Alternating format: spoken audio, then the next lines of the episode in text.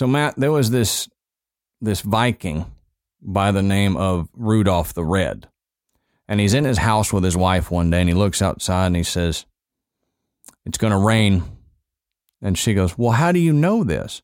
And he goes, Because Rudolph the Red knows rain, dear. That was terrible. that that was absolutely terrible. I could see that one coming a mile away. yeah, I knew by the look on your face, you knew what was happening. All right, let's get into this. Three, two, one.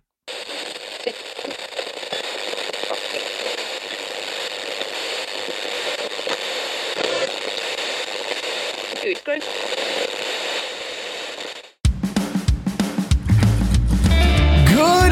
evening, everybody, and welcome to the graveyard. Thank you for joining us tonight. My name is Adam. And my name's Matt. Now, pull up a tombstone or settle into your casket and get comfortable because this is Graveyard Tales. oh, right. Matt, how you doing tonight? Man, I'm doing all right. Yeah, me too. Busy. I'm telling you, busier than a one-armed man with crabs. Oh God. and and we know everybody else is busy and it's the holiday season everybody's running around like heads with their chicken cut off and we we just Yeah. appreciate you taking the time to listen to us Yeah, absolutely. Yeah, so uh we don't uh, we enjoy being on uh on your radio, on your headphones, um while you're out doing Christmas shopping instead of uh all the annoying Christmas music that you've listened to. oh yeah because you've I love I love Christmas music, but after a while you're kind of like I'm I'm sitting there pumping gas today and I'm like walking in the winter, mm-hmm. you know, like good night. yeah well it's because you've been hearing it since october 15th That's right. it, it's We're been in running into the ground. every store since the fifth and that's the thing i don't in general hate christmas music no, I, I hate hearing it all the time, though. Yeah, And that's all I've heard for months now. So if they would just play it in December, I'd be fine. yeah. But we get two bonus months that I don't need. so so um while we're talking about Christmas shopping and all that, um if you want to send us something, we have a PO box. That's right. Um I'll put the PO box address in the show notes and it's also on our website. Um, I would rattle it off to you now, but I think I've forgotten it. It's nine four one. So I don't know. It uh, look in the look in the show notes, and that's where I keep my brain is in the show notes. So go there and find that, and if you want to mail us something, mail it to us, and we'll talk about it on one of the episodes. yeah. Haunted haunted Christmas doll. Yeah, don't don't send that is- crap. They said it's a haunted fruitcake. I do have a storage unit that that crap will have to go to if Uh, we need yeah. to. It, it's away from the house. So Matt, I tweeted about this today, but I needed to talk about it because I needed. I'm putting this as like the poor man's copyright. I'm going to mail this episode to myself so that it's copyrighted. Um, so this whole thing, remember TM. I've, I've TM this thing. Um, so because I eat more cereal than any adult should, um, Okay. I've got an idea for a, a branch off podcast that we can do in the graveyard universe. And we discuss cereals. We uh, rate different cereals, flavors, uh, you know, brands like General Mills and all this. And I want to title it Cereal. it's brilliant. I, I think just the name will sell it. Uh, Why aren't there just dozens of these already? I don't understand it either. That's why I say TM, TM, TM here. Um, this this is if if you steal my idea, I'm not going to take any legal action, but I'm going to be very disappointed in you, and I'm going to curse your name every night, just so you know. To me, that's the equivalent of somebody coming by and stealing your lawn clipping. You know? Why? What do you What do you want to do with this? I think this is a good idea. Cereal, but with a C. You know, we'll catch all the people that accidentally spell cereal wrong when they're looking for the the more popular show. Man, I thought this was like a big legal thing. It's Yeah. about it's about actual cereal. This was supposed to be true crime, and I got these two goobers talking about Cocoa Puffs. I don't understand. So if you see cereal pop up in the graveyard universe, you'll know why. um, a little bit more serious stuff. We are dark next week, but we will be back on the 28th with our holiday episode. That's right. Our Christmas episode is going to air after Christmas, and we didn't plan it that way, but uh, it just just trust me, it has to be that way. Yeah, it has to happen. Um, legal stuff. Matt Right. Matt has legal issues with the courts, and so we we got to do it that way. I'm I'm not permitted to work, you know, Right. the week between Christmas and New Year's. Right.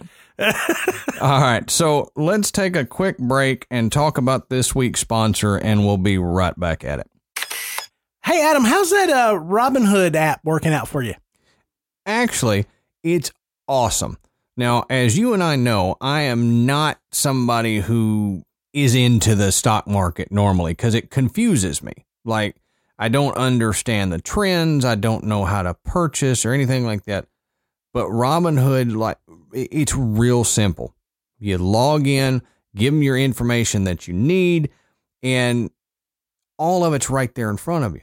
You can see the trending stocks, and if you want to buy something, you just click it and swipe up to confirm. And you can do all this from your phone. You can do all this from your phone and you can do it all in just minutes. It's like incredible. I'm, I'm not a stock market mogul, but I think I could be with this because it's, I mean, it's actually kind of addicting now, uh, which is amazing because I didn't think I would ever understand it, but it really does help you understand it. Man, that's really cool. And, you know, I know that Robinhood is free, there's no commission fees. Right. um, the the money that you put into is your money, and you get all the profits because other brokerage companies can charge up to ten dollars for every trade, but with Robinhood, you get to keep all your profits, It's awesome. and it's really easy to understand. They have charts and market data, and as Adam said, you can place a trade in just four taps on your smartphone. And you can learn to invest as you build your portfolio. That's right. And Robinhood is giving our listeners a free stock like Apple, Ford, or Sprint to help you build your portfolio when you sign up with them. So take advantage of that. Sign up at graveyard.robinhood.com. Again, go to graveyard.robinhood.com and get your free stock today. All right, we're back. Matt, what are we talking about tonight? Okay, so tonight uh, we're going to get into some more Native American folklore, which to me is is fascinating. Oh, yeah, me too. And you know, being from Tennessee, there's just there's so much rich Native American history here. So, Native American folklore speaks of giant birds who soared above the earth. Tribes revered them, they honored them in paintings and in sculpture, and in many cases, feared them. The Thunderbird is one of the most well known images in Native American art, adorning clothing, weapons, caves, and totems. Now, these giant birds were said to create thunder from the flapping of their wings, and they shot lightning bolts down into the seas. Such a supernatural beast had to be just the talk of legend, right? Mm-hmm. You know, something like this couldn't really exist. Or could it? Could these giant birds really have lived with or without the ability to harness the power of the storm? And could a bird of this size still roam the skies today? So, tonight, Adam and I are going to discuss the legend and possible existence of the Thunderbird. Nice. I act You like, it's a surprise. You like that? Yeah. I worked hard on that. That's what we're talking about. I didn't know. I thought we were talking about the cars. That's right. See, you know, I'm trying to up my game a little bit here. All right. So, So, Adam, you know, tell us, tell us, Adam, what what is the Thunderbird? all right. So, like Matt said, we got uh, an Apple phone going off here. Siri is trying to tell me what a Thunderbird is. Yeah. So, Siri, shut up. We've got this. You can mute your phone, but you can't mute her. I, how does that work? I don't know. My phone's done that while we're recording too. And yeah, I can't shut her up. No, and that's the most important thing is shutting her butt up. anyway, so what is the Thunderbird? Like Matt said, the Thunderbird is a mythological creature. There's two two sections of Thunderbirds that we'll talk about tonight. Yeah. The first one we're going to discuss is a mythological creature that appears in Native American legends. And there are numerous, hundreds of stories about the Thunderbird. Um, it's often assumed that the Thunderbird is a protector, um, but a lot of times this creature can also be forced to punish people with low moral integrity. So, uh, according to many legends, the Thunderbird is so large that one feather from their wingspan would have to be folded in half to properly fit into a quiver. So, in order to get it in that thing that holds your arrows and on your back, you'd have to fold this thing in half because the that the feather is that big. Um, it's also said that these creatures were so large and so strong that they could easily carry a whale in their talons. A whale. A whale. So think about what kind of big yeah. old bird that would be. Um, many legends also reference the anger of thunderbirds as something to be feared um, and should be avoided at all cost um, because a thunderbird is known to have harsh punishments for people who have done wrong, and it's even said to have turned an entire village to stone for wrongdoings. So we can already see that there is a lot of godlike attributes that have been given to the Thunderbird. Um, and and Matt will get into a legend of why here in a second. Um, but another myth states that the Thunderbird was so large and flew so high that it could carry the rain on its back and it created thunder and lightning. Now, the Thunderbird was also known to give life by nurturing the life forms on Earth and giving them the necessary rains to survive. But these, again, these creatures could destroy the Earth with winds, floods, droughts, and fires that are caused by its lightning. Now, it's thought to be the physical embodiment of the elements as well as noble spirits that would protect humans from evil. And there are a lot of legends that claim the Thunderbird has distant relatives that are still alive today in the human race. Um, it's widespread.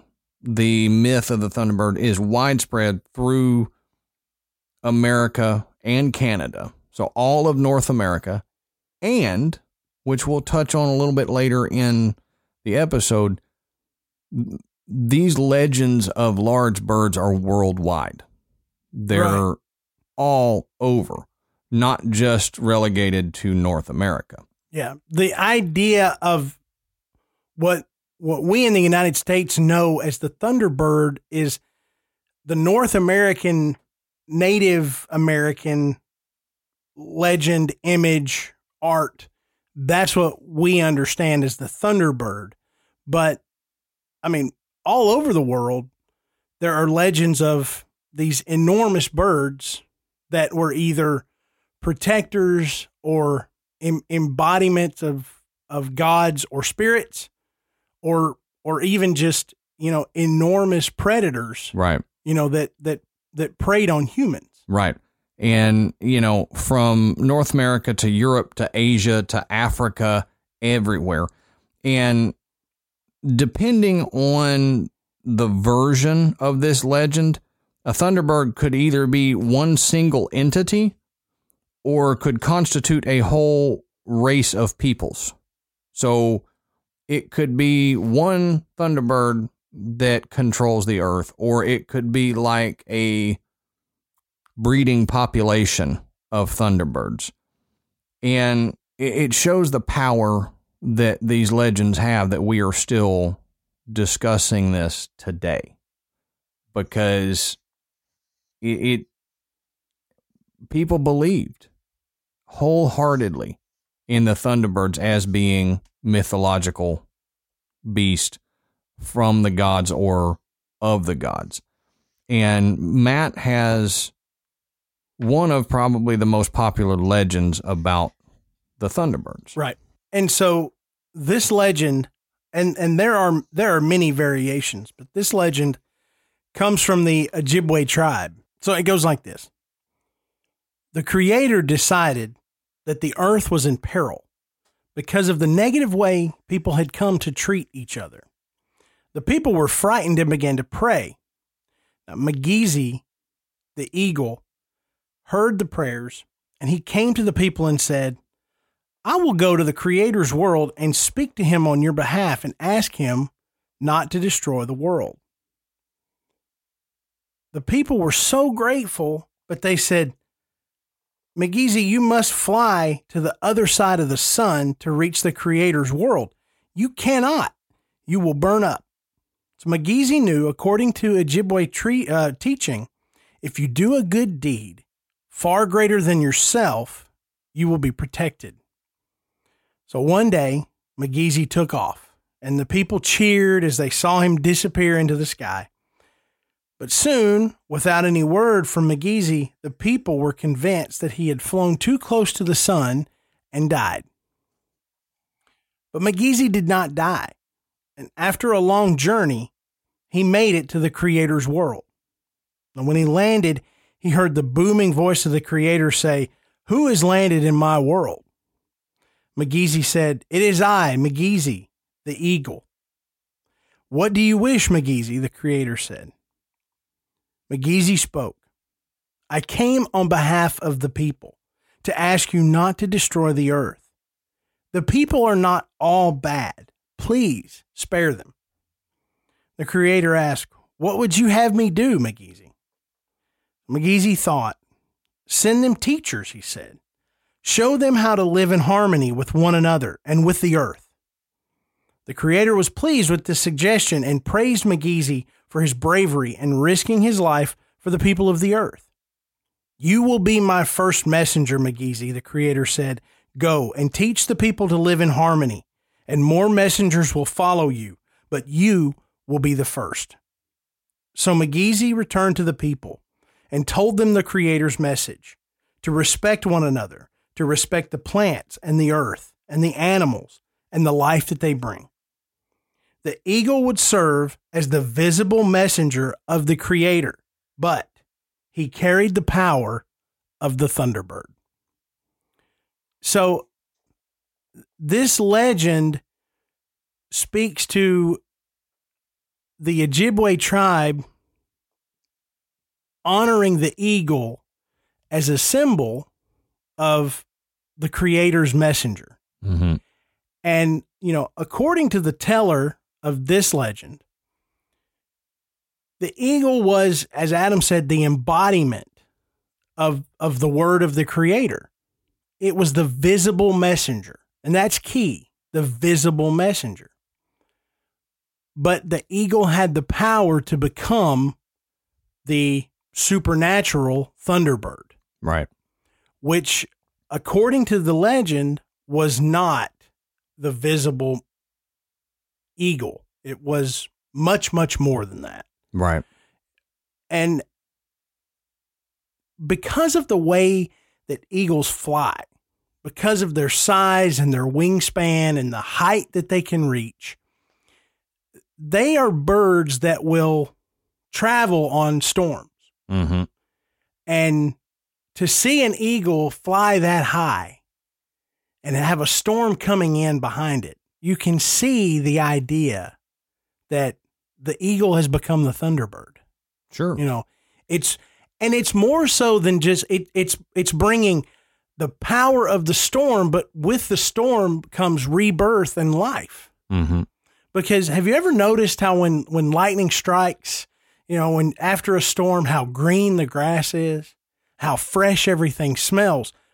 Well, imagine if you're uh, you know, a Native American in, you know, the 17, 1800s, and you don't have all the pollution, you Right. know, all, all the all the industry around you, how much, you know, a big storm coming through would would, would refresh the land, would, you know, replenish the crops and so forth. So as, as far as the Ojibwe tribe goes, the Thunderbird was a a protector, a bringer of life, and and meant to be revered and respected. And it's not just the Ojibwe tribe, because as we were talking, all Native American tribes had similar legends. Right. Um, I know the the Tlingit tribe in Alaska had a similar thought that the bald eagle was transformed into the thunderbird and they believe that the bald eagle because of like you said how high it flies it could touch the face of the creator thus being one of the creator's favorites so it got the distinction of becoming the thunderbird but when we nowadays hear thunderbird we well most people probably go to the car Or- yeah, that's what I was thinking. or the guitar or whatever or the band the fabulous thunderbirds. But uh, weed through all that pop culture and you find the the cryptozoological definition of the thunderbird. And this is what we get stories of today that we have. Um it's a giant living bird of mammoth proportions ginormous bird. And we've collected probably well we had a whole pile of these sightings but we weeded it down to some of the easier to, to digest and some of the more recent ones. Yeah. because they these stories of thunderbird sightings I I mean they span time. There's prehistory to you know early settlements in the United States to all the way up to this year. Um, so we picked some of the ones that we kind of thought were our favorites. And, you know, I can remember being a kid and and seeing this really big bird. You know, it was really bright colored. It was like yellow and orange. It hung out with this big furry elephant and this green dude that lived in a trash can. But it was You're a either really talking big bird. you're either talking Sesame Street or one of those helpers we talked about from last episode. I'm not sure what you Ah. mean. But you know, all joking aside, as we go into these sightings, um, we're kind of we're separating the legend from the possibility of fact. But I want you to keep one one thing in mind. Could this have been Native American legend about an actual bird, say an eagle, that existed explaining natural phenomena? Or is this evidence of a true giant bird that really existed and was witnessed by Native American tribes who knew that it was different? It was much larger than all the other birds. Could be dangerous. It could be it, it could be spiritual. You know, it's it's unlike any other bird that we know. And here's this enormous creature flying above us. You know, should we be afraid of it? Should we worship it? You know, so just keep that in the back of your head. I mean, we don't know exactly what they were they were seeing or what was alive then, but some of these sightings will make you think maybe there was a giant bird. Is Maybe there is a giant bird. Maybe you know, you you you don't really know, but there is some compelling evidence that not only did giant giant birds exist, that they possibly exist today. Right. So the first one we'll get to is from Pennsylvania, May 26, 2013. And these are a few just short sightings before we get into some of the more detailed ones. There were two friends that were walking through the woods near Bryn Athyn Castle and were startled by something extraordinary. It was extremely loud, and I glanced up and saw a huge black bird. Anthony said in his report, it was sitting above us and we seemed to startle it. It flew about a hundred feet to a nearby branch. Its wingspan was at least 10 feet, and judging by how far it was, looked to be around four feet tall. So, one quick sighting of a four foot tall bird with a 10 foot wingspan. That's like a fourth grader with wings. Exactly. So keep that in mind. Keep all these dimensions in your head as we go, because we'll get kind of more into that later on. Now, on the evening of Tuesday, September 25th, 2001, a 19 year old claimed to have seen an enormous winged creature flying over Route 119 in South Greensburg, Pennsylvania. The witness's attention was drawn to the sky by a sound that resembled flags flapping in a thunderstorm. Looking up, the witness saw what appeared to be a bird that had a wingspan of an estimated 10 to 15 feet and a head about 3 feet long. The witness told researcher Dennis Smeltzer that the huge black or grayish brown bird passed overhead at about 50 to 60 feet. I wouldn't say it was flapping its wings gracefully, the witness told Smeltzer, but almost horrifically flapping its wings. Horrifically flapping. Yep, in this very slow and then kind of gliding above the passing big rig trucks that were underneath. So it was not like you would see smaller birds where it's just flap, flap, flap, flap, flap, flap. Mm-hmm. These were the big woof, woof of these real big wings as it kind of just soared overhead. Kind of like you see uh, hawks or eagles fly. Yeah, when they catch a jet stream or Uh-huh. something. Yeah. Yeah, they're they're not. You don't you don't see them flap like crazy like you would like a robin or something. Yeah. Yeah, this isn't a little sparrow flapping Yeah. frantically. to- Hummingbird. Yeah. Yeah. Uh, so on June 13th, 2001, a resident of Greenville, Pennsylvania, notice we're still in Pennsylvania. I know. Uh, it was startled by the great size of the grayish black creature seen soaring overhead. At first, thinking it was a small airplane or an ultralight aircraft, the witness observed the bird for at least 20 minutes, clearly seeing its fully feathered body and estimating its wingspan to be about 15 feet and its body length at about 5 feet. The bird, too, was seen to perch on a tree for at least 15 minutes before taking to the air again and flying off toward the south.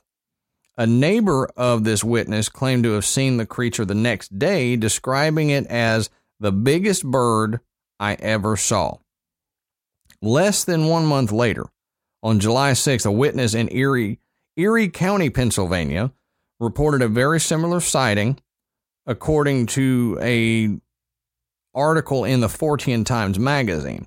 Again, the creature's wingspan was about 15 to 17 feet, and it was described as this dark gray with little or no neck and a circle of black under its head. Its beak was very thin and long and about a foot in length. Golly. So, Foot long beak. foot long beak. Then, if you've got a foot long beak, that is a big bird. Oh yeah. That is a big bird.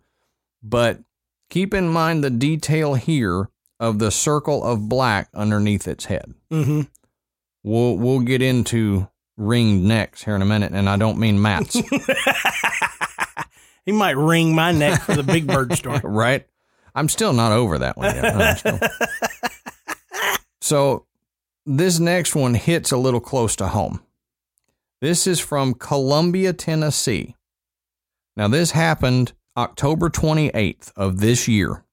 A man in Maury County says he saw an unidentified bird that he believes could be a thunderbird. Now, 43 year old teacher L. Broyles told Cryptozoology News that he was driving when he saw this animal.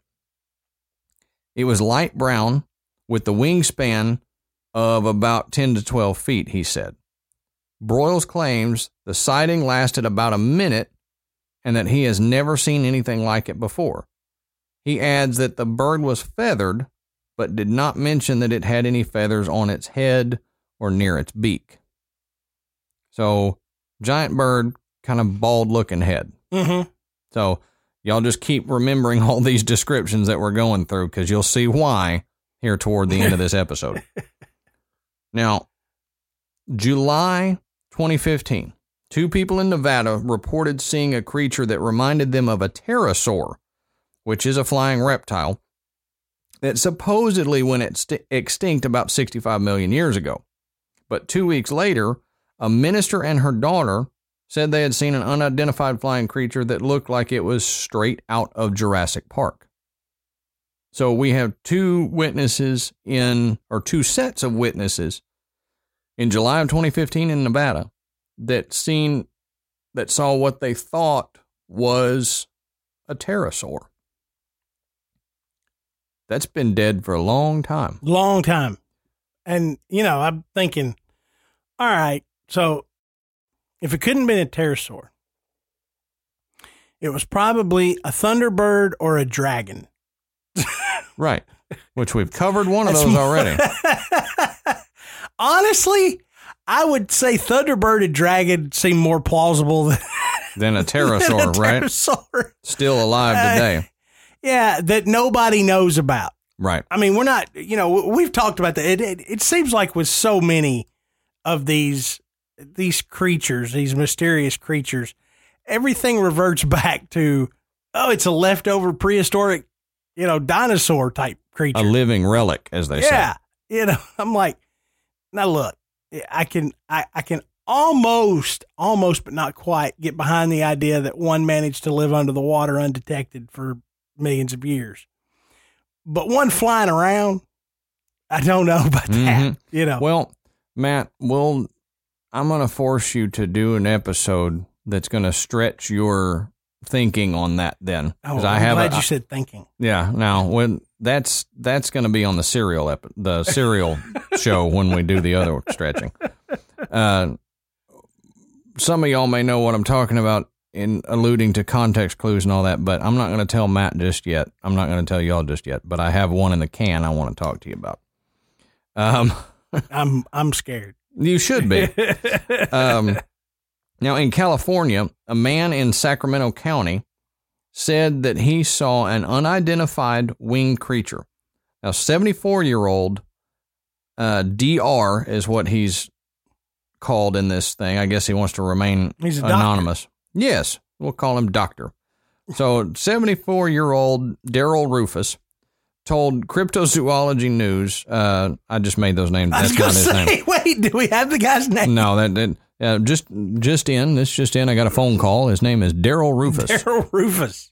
Um, I bought it. he told Cryptozoology News that he was driving on State Route 16 near Rancho Murieta uh, when the incident took place on the night of July 15th. Now it was around 11:45 p.m. and he said I was driving home from a performance uh, where he was playing piano in Fiddletown near Plymouth. Now the Californian claims that he was driving at around 65 miles per hour when the huge bird showed up. It swooped down from my left and leveled off in front of my vehicle and flew along in front of me about 20 to 30 feet in front of me. I instinctively hit the brakes when this object appeared in front of the car. Um, he didn't specify who the other person was in the car. He just said our car. So the man described that the creature was like 30 feet wide black bird with features similar to those of a hawk. The wingspan covered the width of the two lane highway. Its wings seemed to undulate because of its huge size. The animal, he said, continued to fly at around 10 feet off the highway and then lifted off to the right and out of sight. Now, here's one of the issues I have most birds, most, don't fly around at night. Right. Most birds roost at night. That's right. So, Because I remember having this discussion with the kids. Mhm. Daddy, look at those birds up there by the lights. Those aren't birds. but they're flying, Dad. right. Those So- are birds. They're flying, They're, Dad. they're not birds. then I have to go. They're bats. Those are sky. yeah, those are sky rats. Yeah, birds typically don't fly around at night Mm. unless you're an owl. Right. Most birds don't. and and and owls don't flap around in groups around lights. So, and but I, you know, yeah, you're right. Most birds don't fly around. and I haven't night. seen a 30 foot wide owl, you No. know. But so if So now we've gone full circle. Now, Right. now the Thunderbird is just an owl. yeah, dang it, it's always an owl. Everything is an owl. Why is it always an owl? Good lord. So um it, it's always it always goes back to the owl. For heaven's sake, Matt. Um so if this is a legitimate living creature Yeah. that this guy's not lying about, then we have maybe a reason that they're not seen that often. Maybe it's another nocturnal bird Could be.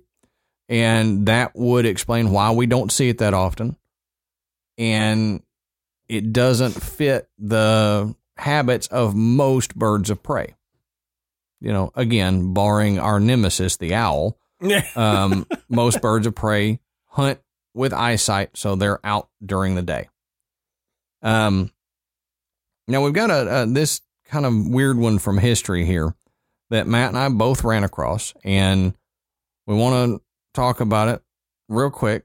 It's real short. April 26th of 1890.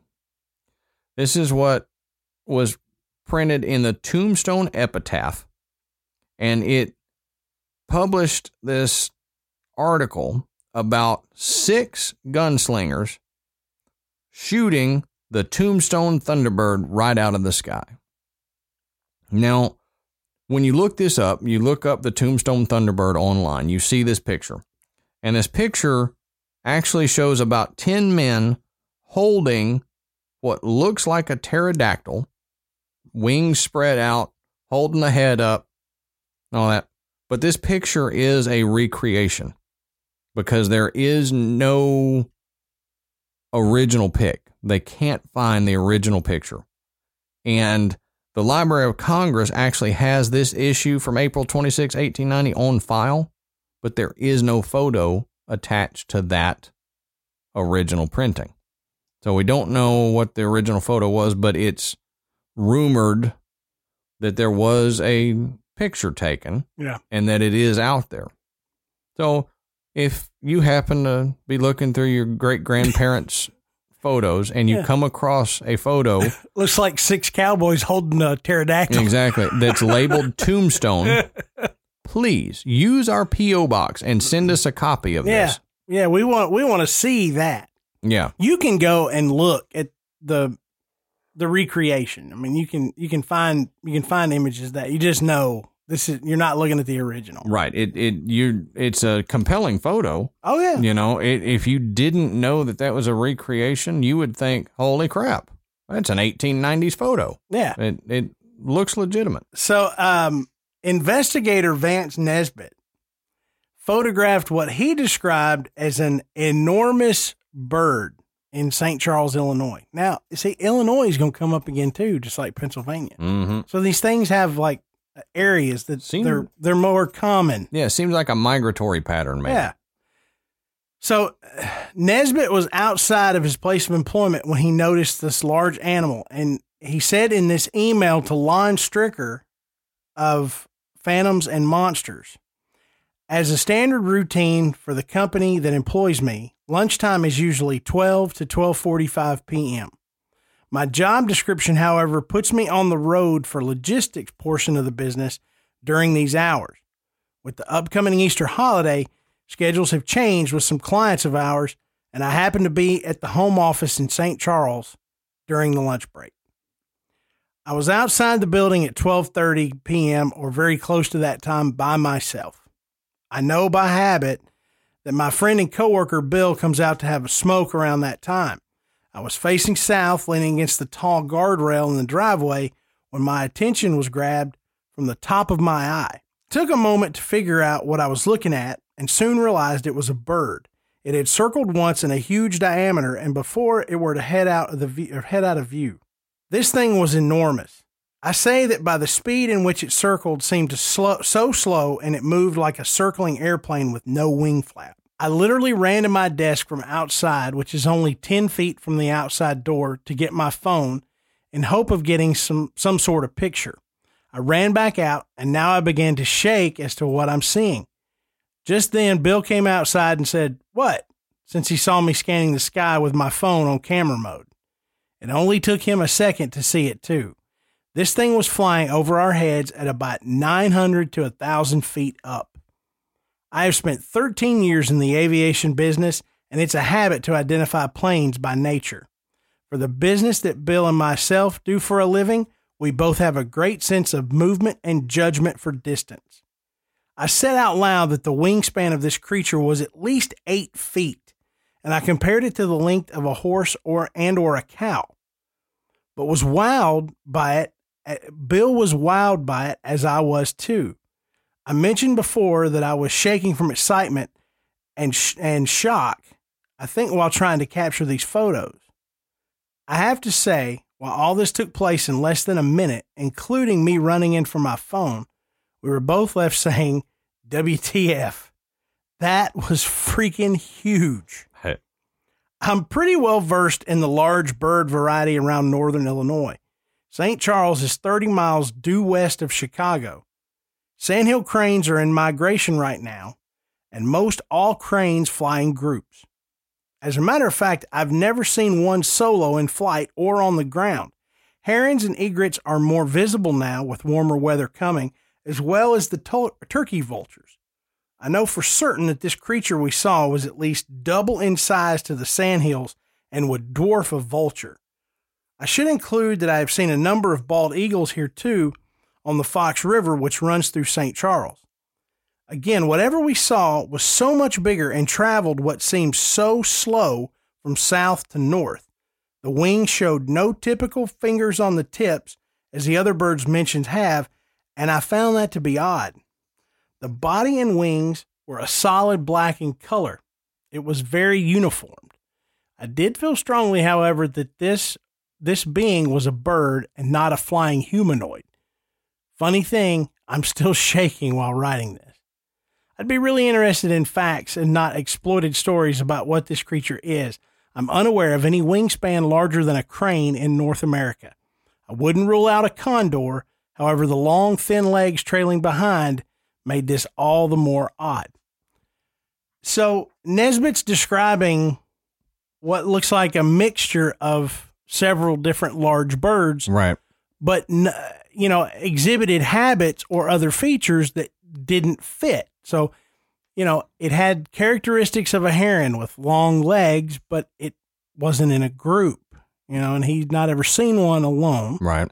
It was much too large to be a turkey vulture, you know, and, you know, the typical, you know, when he's talking about the fingers on the wings, I believe what he's referring to is when the wings are fanned out, some of those large birds you can actually see individual feathers. The wing is not smooth. Mm-hmm.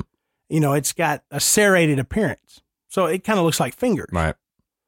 Um, you know, it's it's you know, it's a it's a strange story, but it's a it's a compelling one because of the credibility of the witness. Right. And he he wrote Lon Strickler, and if you don't know who Lon Strickler is, he's a like cryptozoologist that he dives into and researches cryptozoology and paranormal and all that kind of stuff. So if you don't know who he is, go look him up. You'll yeah, like him. Yeah. So could some of these stories be, you know, explained other ways? You know, I'm sure. But you know, not all of them. I mean, everybody has seen something. And Adam and I were discussing this um, prior to recording because of the studies that people have done on our ability as humans to judge size based on the distance from the object. Mm-hmm. If you don't have a point of reference, it becomes extremely difficult to near impossible Right. to accurately estimate the size, especially if that object is above you, you know, flying around. Right. Yeah. If you don't have, if it's not sitting in a tree to show scale, Right. it's near impossible. Yeah. And, you know, much like, you know, creatures that have been reported being seen underwater, um, you know, when you're down on the ground and you're looking up and you've got the sun a- and and no point of reference, you know, even an average sized bird could seem much, much larger to you. Right. Um, but you know, the way Nesbitt explains this, I'm not sure that he that's what he's seeing. You know, he's he seems familiar enough about the local, you know, wildlife to have recognized those other types of birds. So even if he's seeing, you know, a, a just just a bird, you know, he he's seeing a bird that he's never seen before Right. and and is unaware of.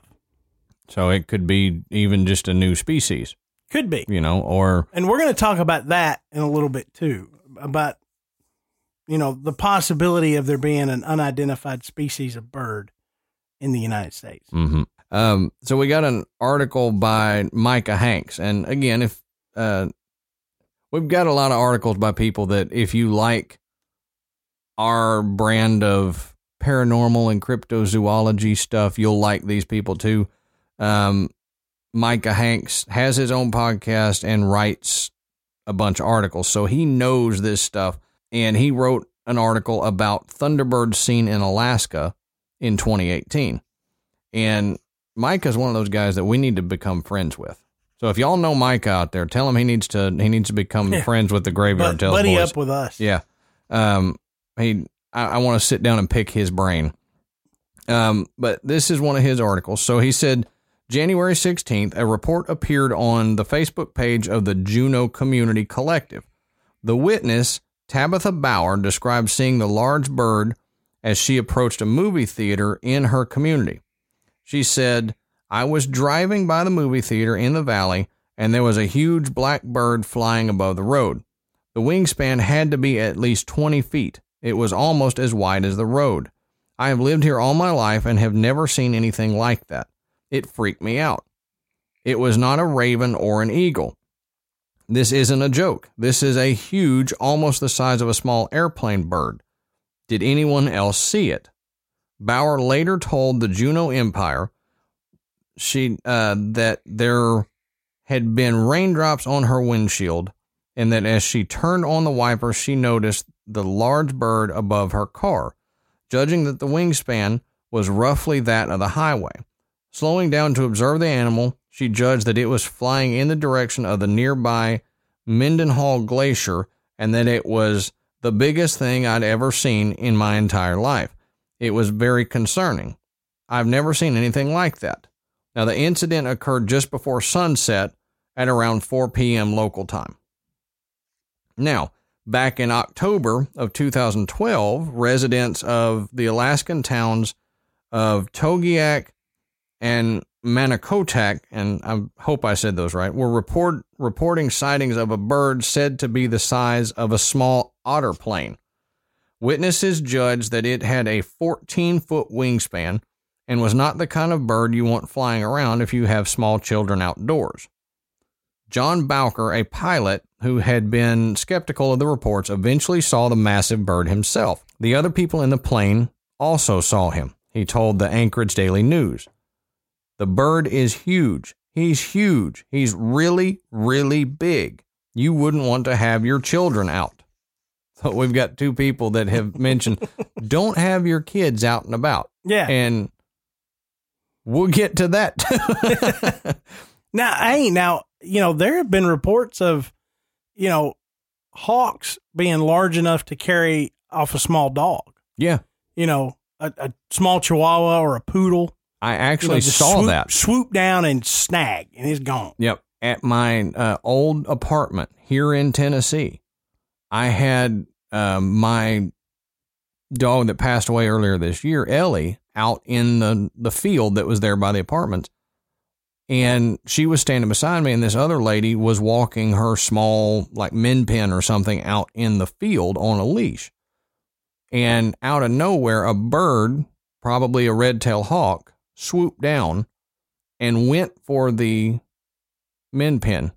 Didn't grab it, but it dive bombed that dog and then took back off. That lady freaked out, screaming, picked the dog up, took off running back toward the house and yelling at me to get my dog in because she's a Jack Russell. And I was like, you don't know Jack Russell's. She'll kick that bird's butt.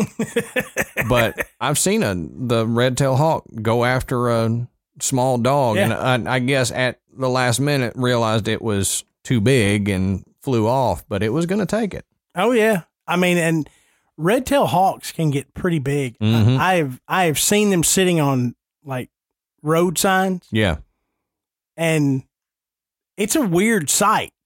I mean, you, you know, you're used to seeing, you know, small birds perched on power lines and you know things like that, and then you come you come driving by and there's this, you know, there's a red tail hawk that's like you know a foot tall standing up over the right, the edge of the sign. Right. like, Whoa, that's Yeah. disconcerting. So imagine, you know, even seeing a bird that has a size of three to four feet, you know, which is you know estimated in some of these sightings. Right. You know, with with that with a wingspan to match, you know, and now we're we're talking about thunderbirds being, you know, twice that size. Yeah. 15, 25 foot wingspan. Yeah. So y- you can imagine the the the fear that you would feel if you saw something that large that was able to fly. Mm-hmm. We're going to talk about that more too. Right. Okay, so if seeing a bird that size is is that scary, do humans really have anything to be afraid of? I mean, even from a even from a big bird, even from a, a, a giant bird of prey. Well, Native Americans thought you did. And there's scientific evidence that maybe we should have been afraid and and maybe we're kind we've kind of got good reason to be afraid of of a large flying predator. Mm-hmm. So, what bird would attack a human?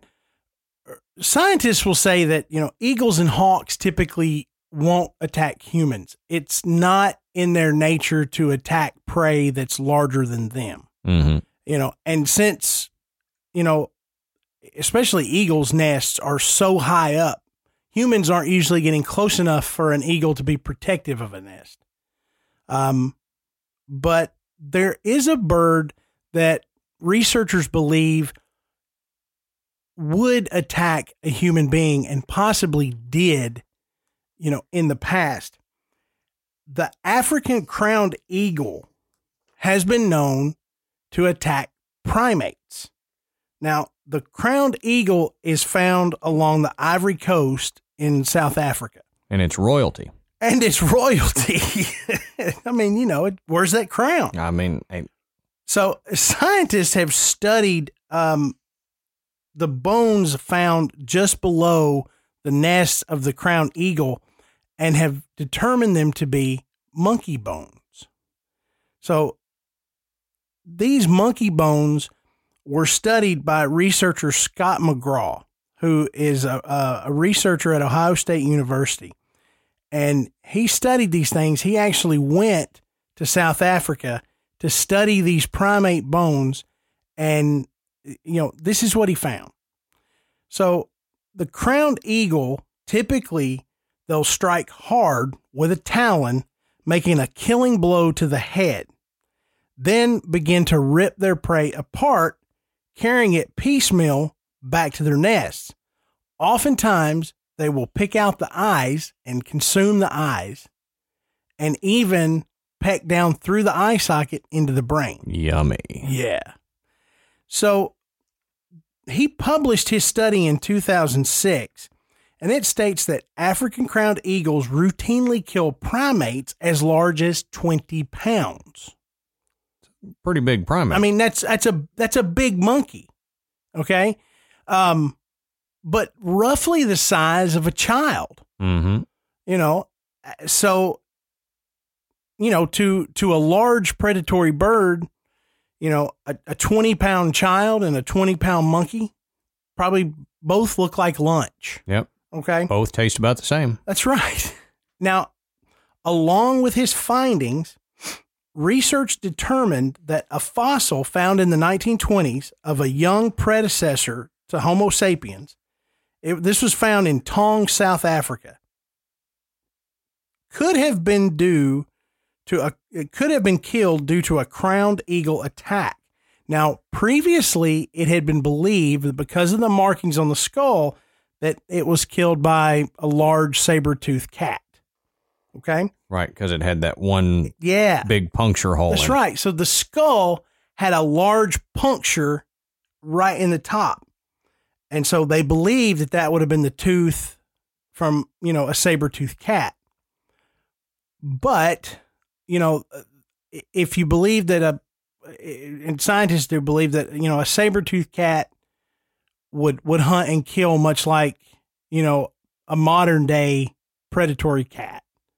You know, a single puncture wound is probably not what you're going to find on a skull. Right. Okay. It's probably going to, you know, be chewed up. Even if it attacked the head at all, it would more likely attack the neck. Right. I was going to say it'll probably you'd find those puncture wounds like on the back, maybe Right, of the skull, not from the top. Right.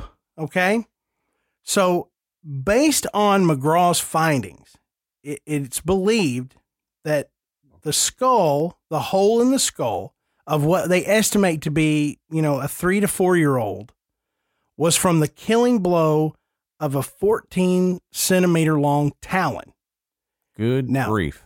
When they further studied the skull, they found what they called keyhole openings, which basically is like a, a puncture, but then there's evidence that whatever went through was hooked and turned inside Mm-hmm. um, to access the brain and then eat the brain. Much like, you know, the eagle would use his long curved beak Right. you know so now we have at least scientific evidence that says there's a predatory bird that would attack a human a small human Right. but a human nonetheless and and routinely attacks primates you know in the modern day Mm-hmm. so if there was a predatory bird that attacked prehistoric man, scientists believe now that maybe humans are hardwired to have a fear of a flying predator. Right. Genetic memory. You got it. So if our ancestors had to be worried about not just predators on the ground, but predators in the air, you know, we would develop this this instinctive fear to be aware of death from above, so to speak. Mm-hmm. And as you and I were talking before, um, before we started recording, that's why a lot of people, um, if they're not used to being in the woods, if they go into the woods, they get that kind of uneasy feeling because there could be stuff up above them. You know, there could be large birds in the trees, and it's Mhm. just a a genetic memory of need to watch yourself, or if you're standing outside and you sense a shadow passing over you. You know, that that's one of those senses that we have kind of innately.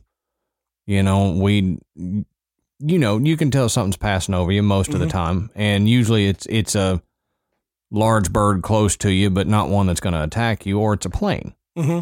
But your immediate instinct, look up. Wh- What is that? Right. You know, it's uh, instinctive.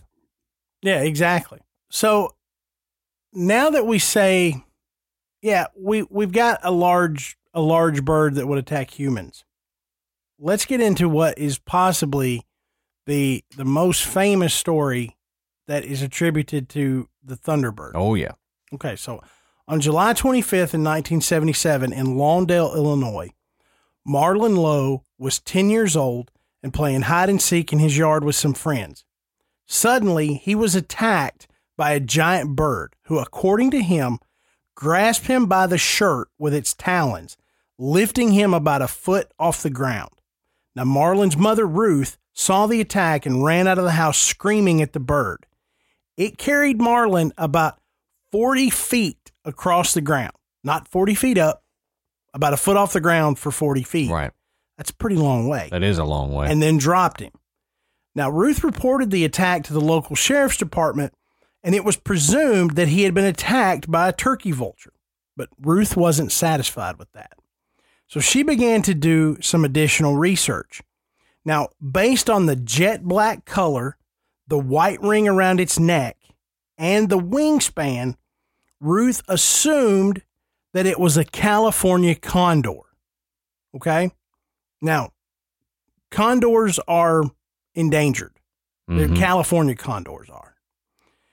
But some researchers believe that maybe this isn't exactly accurate. Not that that Marlon was not attacked and not that Ruth saw a large bird, but the presumption that it was a California condor um, doesn't make sense, and here's why. Dr. Mike Wallace is an expert in California condors.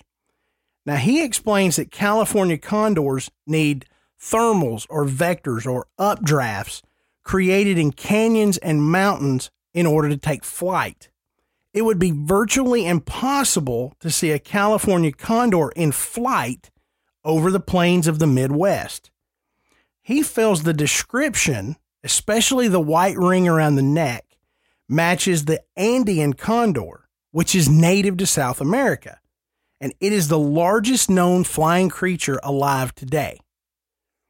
Now, the problem with any type of condor lifting a child, or any other animal for that matter, is highly unlikely because, one, condors lack the foot structure to have the grip strength to lift something of any significant weight. They just don't have claws made to do that. Mhm.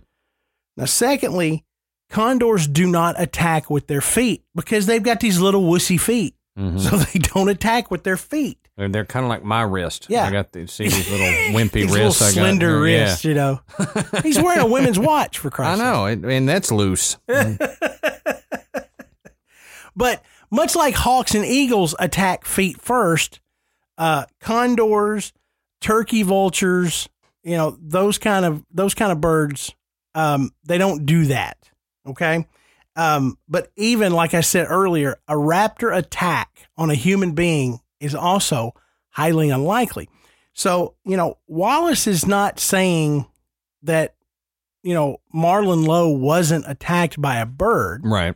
He's just saying that most likely it was not a condor. Yeah, it's not what you think it is. That's right. I don't think that means what you think it means. Glad you picked up that reference. but but um but so I mean if it's not a condor, which I I mean I understand, you know, I I don't I don't much think it's a condor either. No.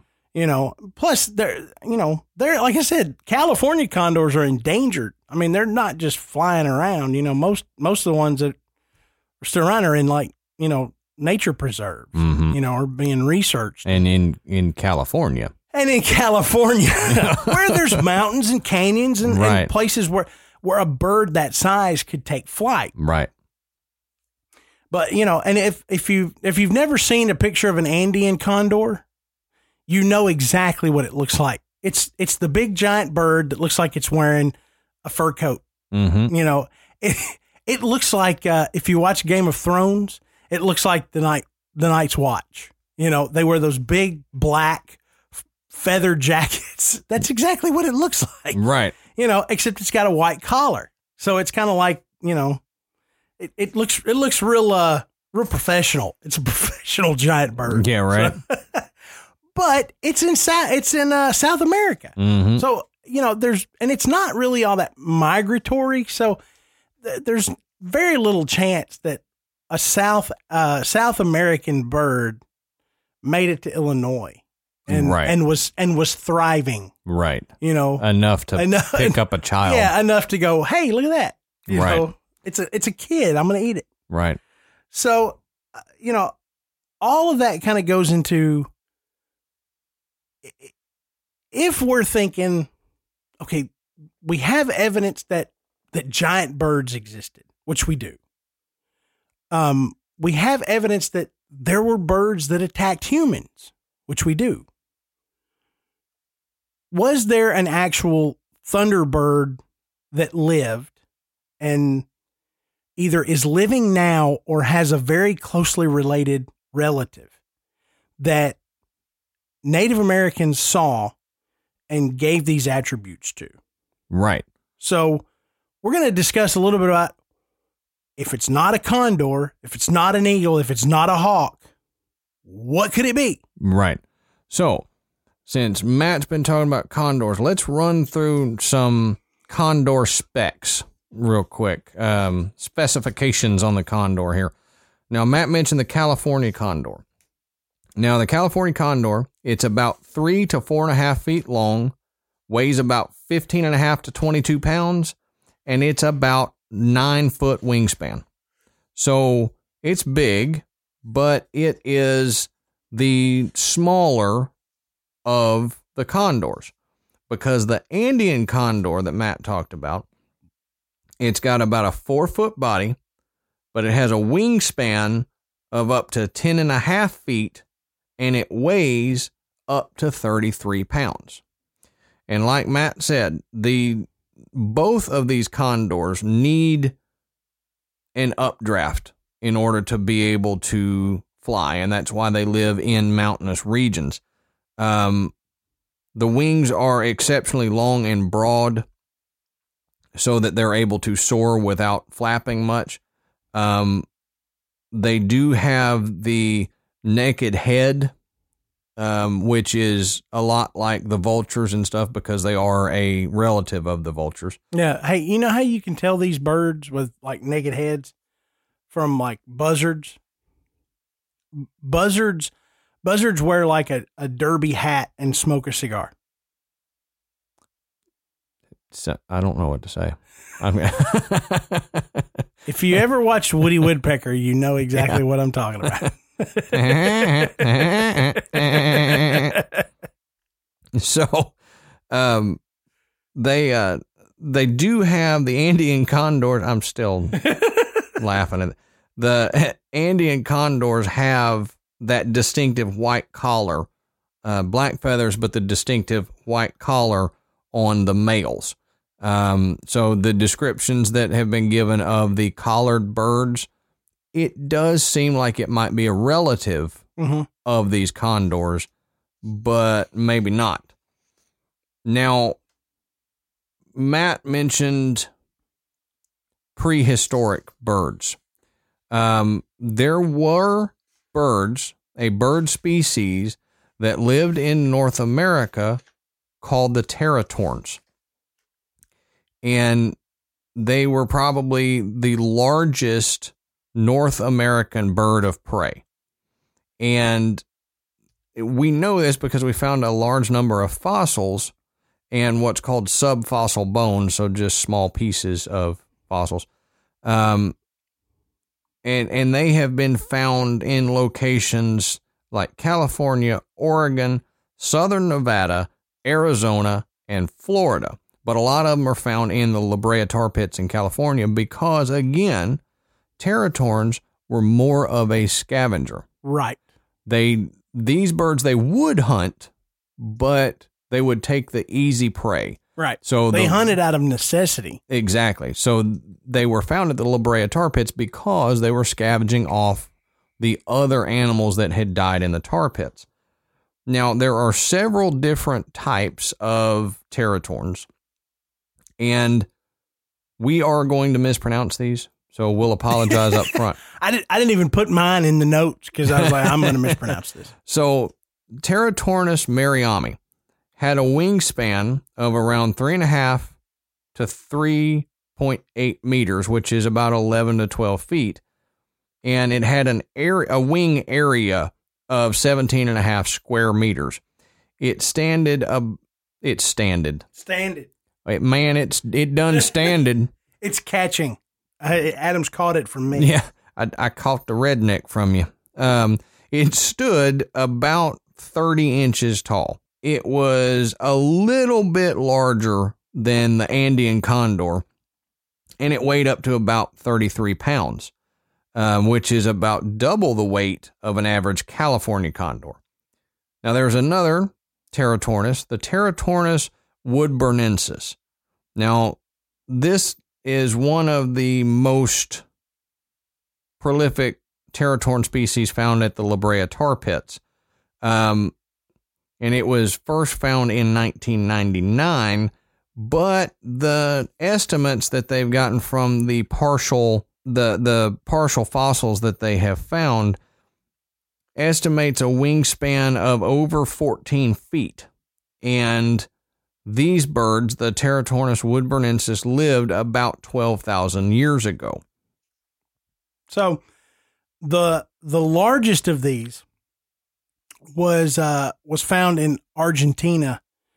It's uh it was a partial skeleton uh estimated to have lived about 6 to 8 million years ago. Now, in 1980 the skeleton was found and researchers went and studied it and they named it they named it Argentavis magnificens. That was my nickname in college. I bet it was. so anyway, this particular specimen would have stood between five to six feet tall and weighed approximately 160 pounds, and some estimates rank it as large as 200 pounds. Its wingspan is estimated at anywhere from 20 to 26 feet.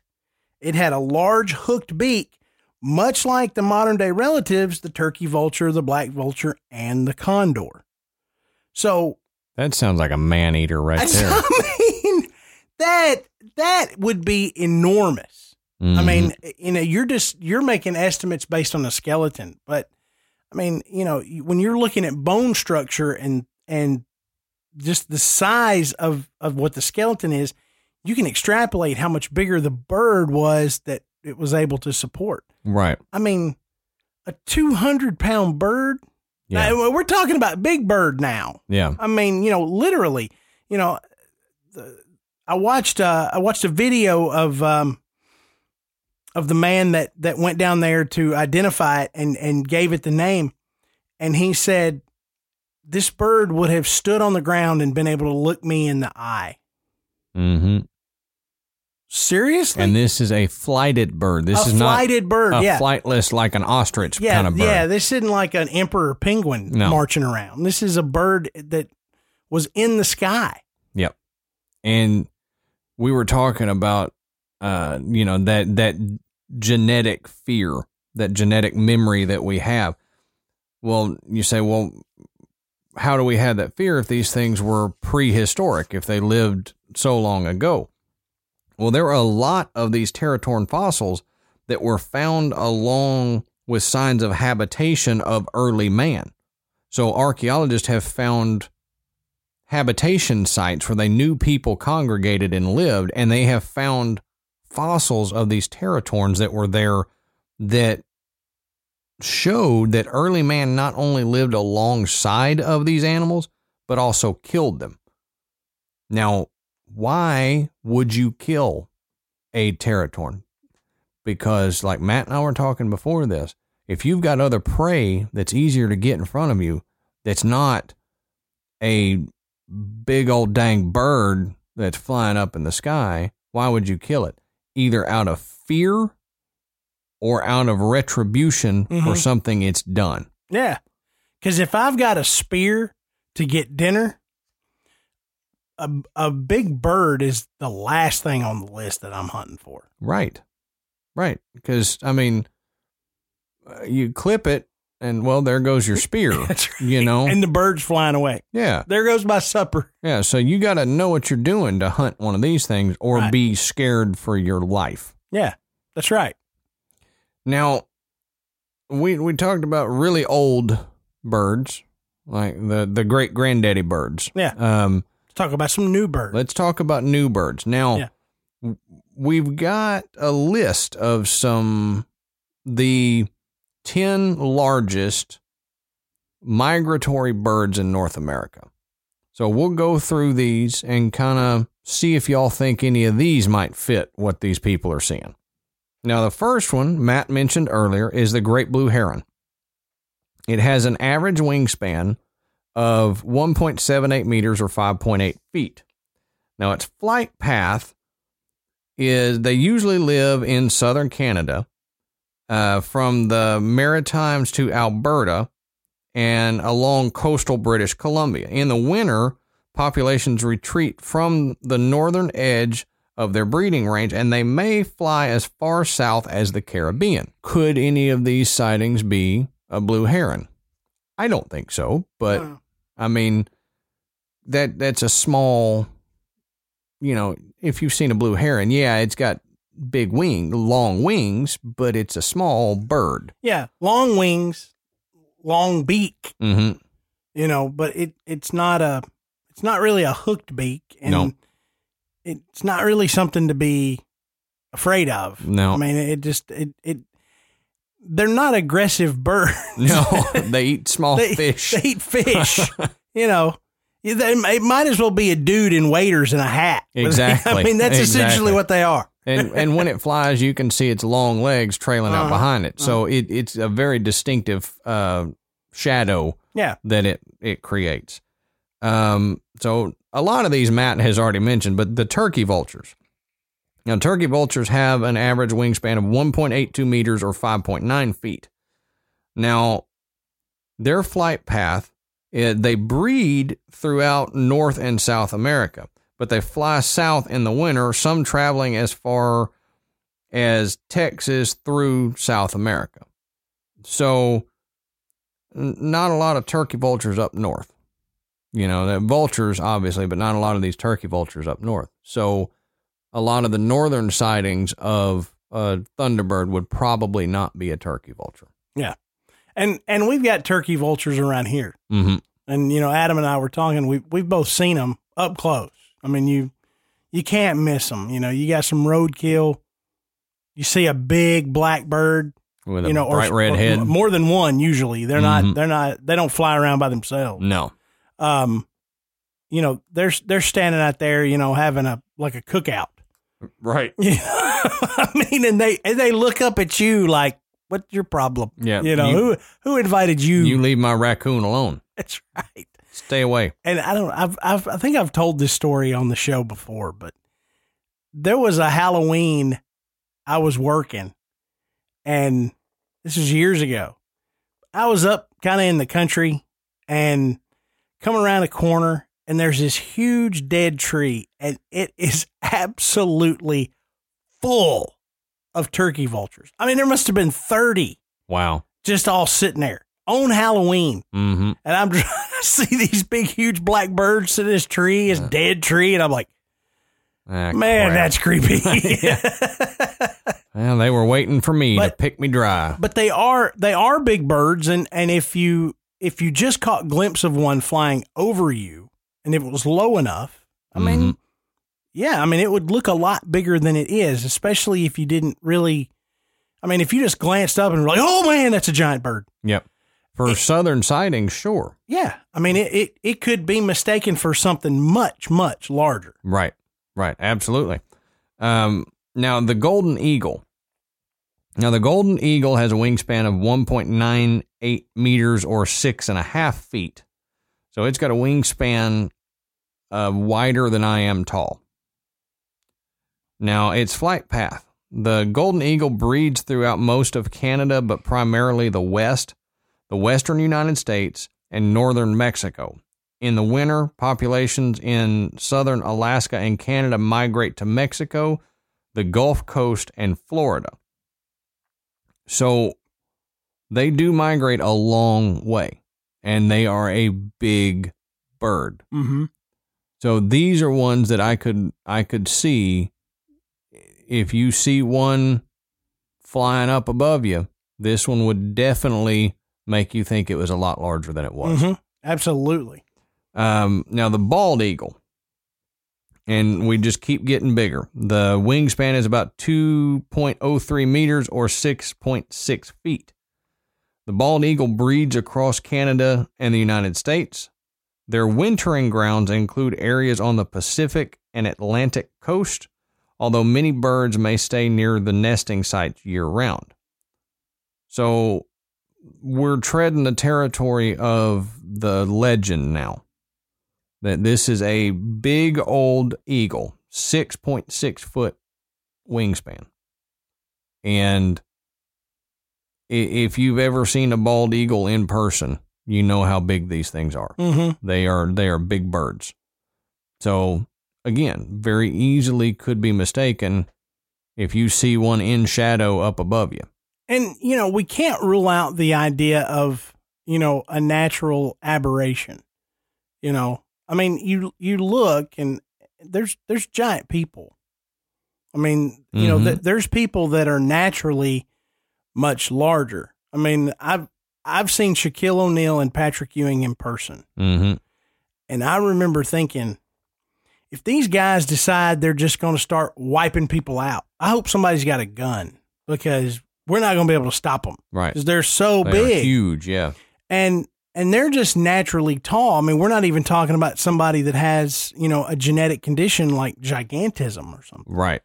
You know, so if it occurs in humans, it could possibly occur in animals. Absolutely. And so, you know, a genetic mutation occurs, and the next thing you know, this this six six and a half foot wingspan of a bald eagle, you know, becomes more like ten feet Mm-hmm. and uh, you know a- an eagle that's that much larger has that much more body that much more weight that much more height if if it's you know witnessed you know in a tree you know or on a perch of some type so you you again you you see a, a lone bird that is far larger than what you're used to seeing you know it, as I as I said I said to Adam earlier, it, something like that begets stories.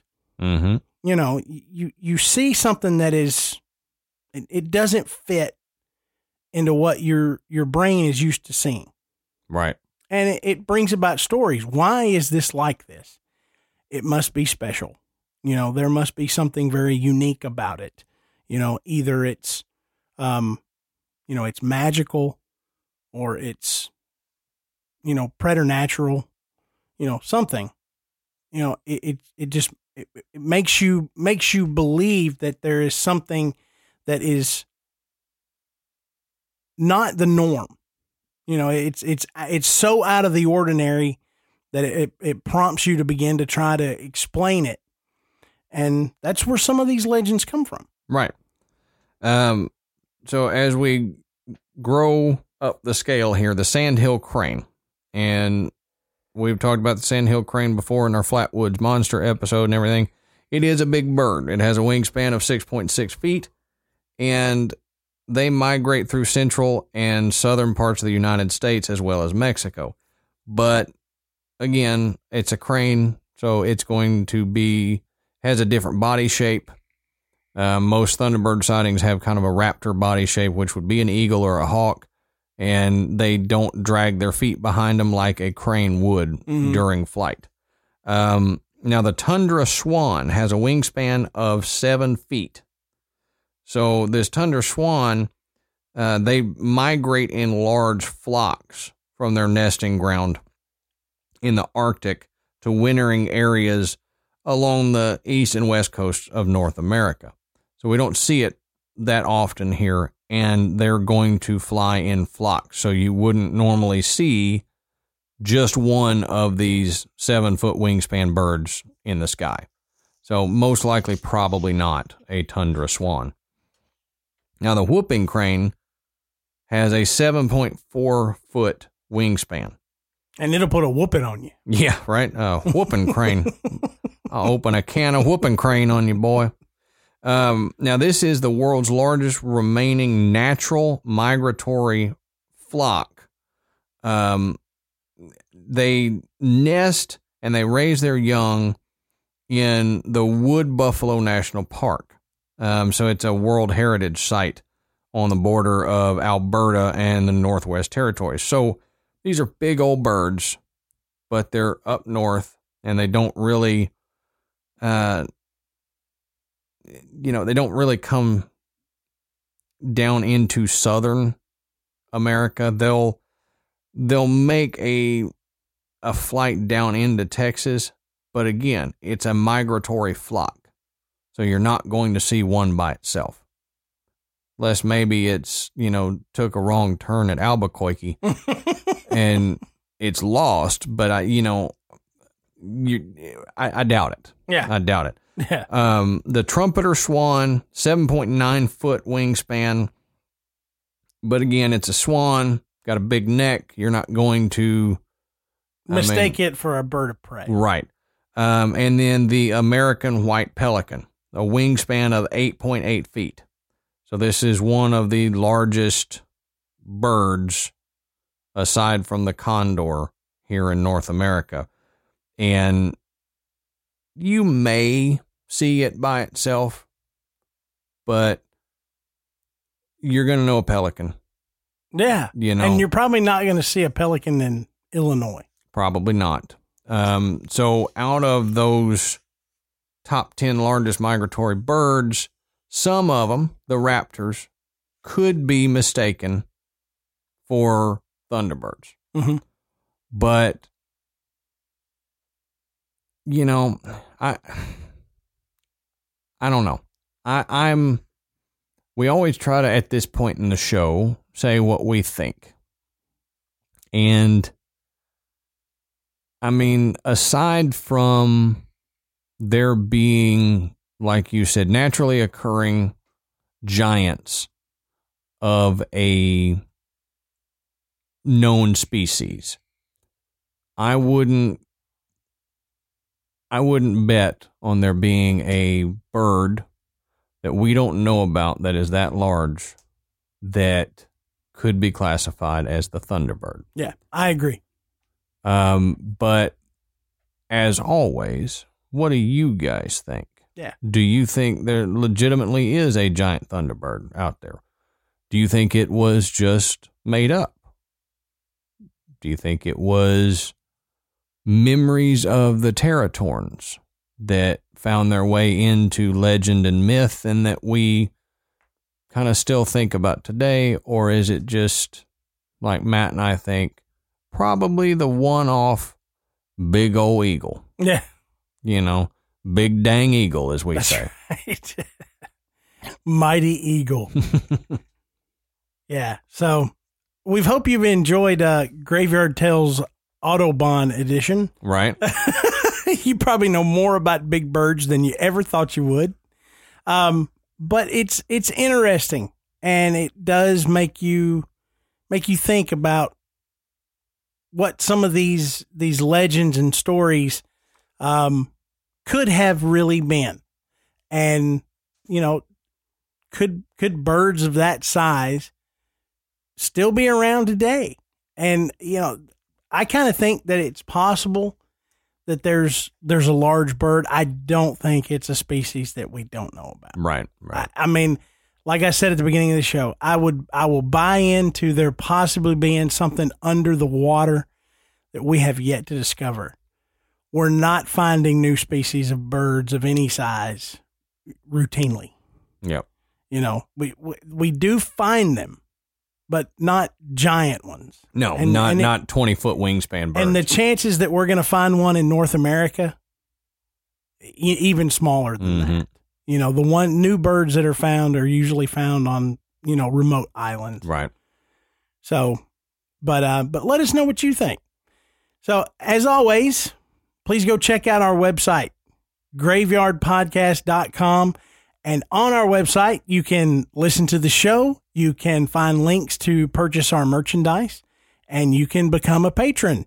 And again, thank you to everyone that, uh, that has donated to the show. Yes. Thank you. Um, you know, we've got we've got even more uh, Patreon content coming your way uh, between now and the end of the year. Um, please go on iTunes, rate and review us. Uh, that is how more people can find us and get into the graveyard. And please, um, we we have sponsors now who uh, Yay. who gratefully uh, are supporting the show. Go check those guys out. Um, we we don't we don't sit here and try to make you guys listen to commercials just for the sake of making you listen to commercials. You know, these are companies that have approached us that uh, we enjoy and we use, and we think our listeners will uh, use and enjoy. And so, go check them out. Let them know that you heard about uh, you heard about them from the graveyard. So, uh, I hope everyone has a good night. And the next show is going to be our Christmas Ghost Story show. It so is. we're we're really looking forward to it. That's going to be the last show of the year for us. Mm-hmm. So um, so tune in for that. It's going to be a lot of fun. It's going to be real relaxed and uh, may uh, make Adam drink some holiday custard. but anyway, uh, until that time, uh, we will save you a seat in the graveyard. See you soon.